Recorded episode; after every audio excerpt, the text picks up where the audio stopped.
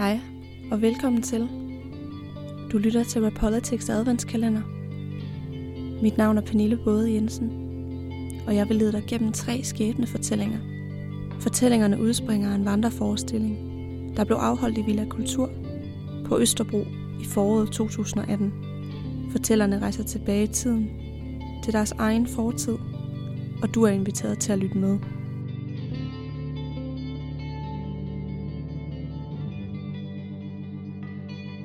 Jeg er en flygtning, og jeg er en kvinde. Jeg er min søskende. Jeg er træthed, held, tilfældigheder.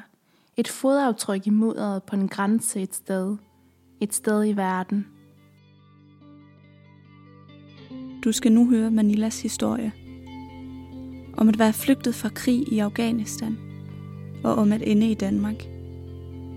Om at have et bankende hjerte. At være et bankende hjerte.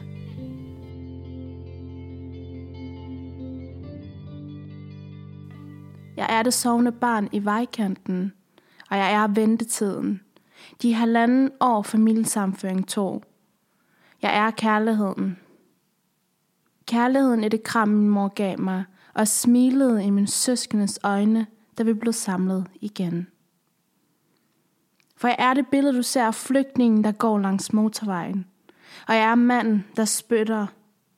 En tårer på kinden. Jeg er åer og floder.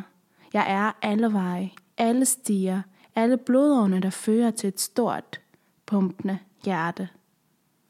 For jeg er et bankende hjerte. Et bankende hjerte, det er lyden af mig og min søskendes fodtrin. På sand, på grus, på jord, på asfalt, på vand. Vi gik blandt familier, splittede familier, og det der var tilbage blandt børn og gamle.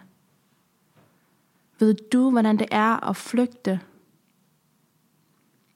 Jeg ser mig selv nu, mig, Manila, 25 år, dansk-afghansk, tilbudsjæger, Rihanna-fan, litteraturelsker, menneskeelsker, kagespiser, fodboldpige, altædende og stordrømmende. En meget glad pige, men jeg ser også den, jeg kunne have været.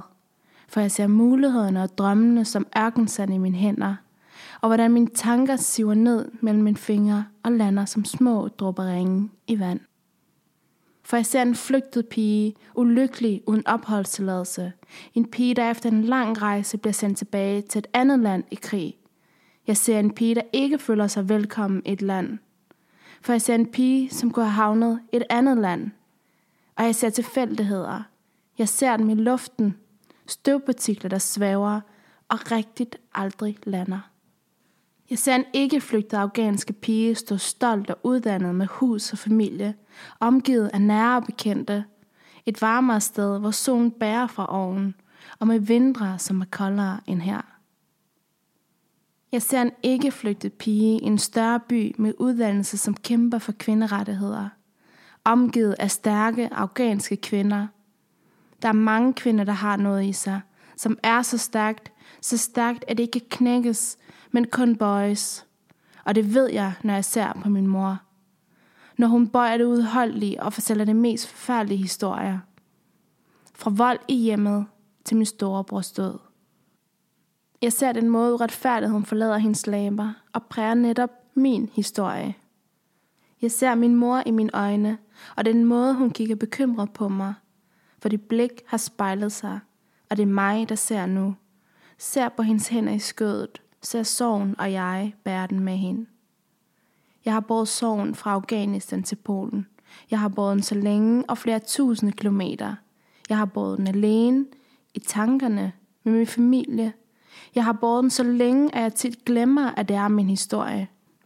For jeg fortæller den med afstand, større afstand, end mine fødder har båret mig. Men jeg ved, det er min historie, når jeg ser på min mor. Jeg ser for mig selv, hvordan det hele startede, den dag talibanerne ville hente os, og min mor hun råbte, at vi skulle skynde os ned i kælderen. Så vi skyndte os derned i mørket, og når jeg lukker øjnene, kan jeg stadig høre, hvordan mændene det gennemrod huset, og al følelse af et hjem forsvandt. Mit barndomshjem i de nordlige, frodige Afghanistan. Jeg var seks år gammel. Og det fylder mig med frustration, hvordan nogle mennesker kan være det bekendt og tage det fra, det hus, det land, det min familie var engang, det der er så umuligt at sætte ord på, det man kalder et hjem. Og lige siden har ordet hjem føltes meget splittet i min mund. For mange har et hjem og et sted, det hører hjemme. Og jeg har mange, og nu er jeg her. Med fødderne solidt placeret på dette gulv og på held. Og jeg tænker på, hvordan mit liv ville have set ud, hvis jeg ikke var flygtet. Vil jeg stadig være den, jeg er? Vil jeg have de samme muligheder og samme ambitioner? Og hvor meget indflydelse har det land, jeg bor i, på netop disse ting? Jeg ved det ikke, og jeg forstår det nok heller aldrig. Ligesom dengang, jeg ikke forstod. For 18 år siden, lige inden vi skulle flygte, hvorfor min mor absolut skulle have den tungeste gryde med på flugten. Jeg forstod det først efter mange tilbagelagte kilometer, da min mor hun tog låden af gryden og serverede den lækreste kyllingsuppe. Aldrig har jeg smagt noget så fantastisk.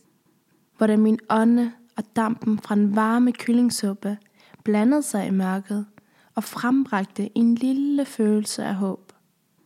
Min familie og jeg, frysende og siddende og spise kyllingsuppe på grænsen til Turkmenistan.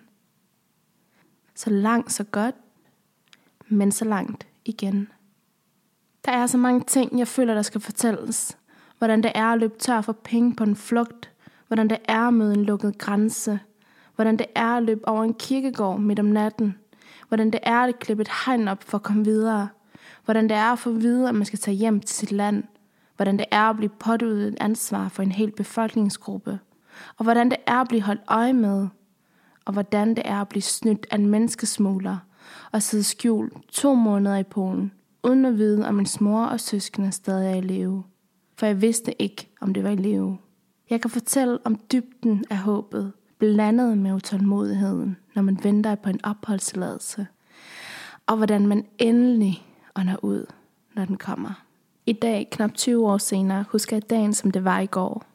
Den dag, vi mistede vores hjem.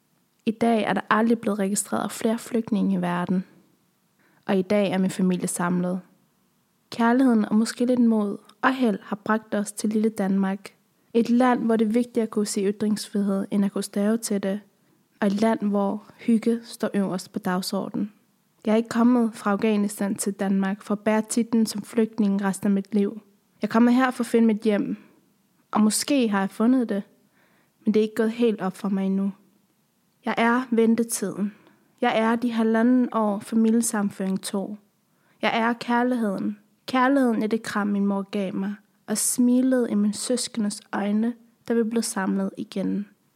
Jeg er det billede, du ser af flygtningen, der går langs motorvejen. Og jeg er manden, der spytter. En tårer på kinden. Jeg er åer, og jeg floder. Jeg er alle veje, alle stiger, alle blodårene, der fører til et stort, bumpende hjerte for jeg er et bankende hjerte.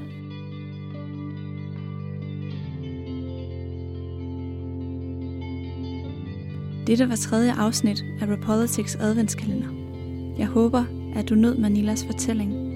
Mit navn er Pernille Både Jensen, og så håber jeg, at vi lyttes ved i næste uge, som bliver sidste afsnit af dette års adventskalender.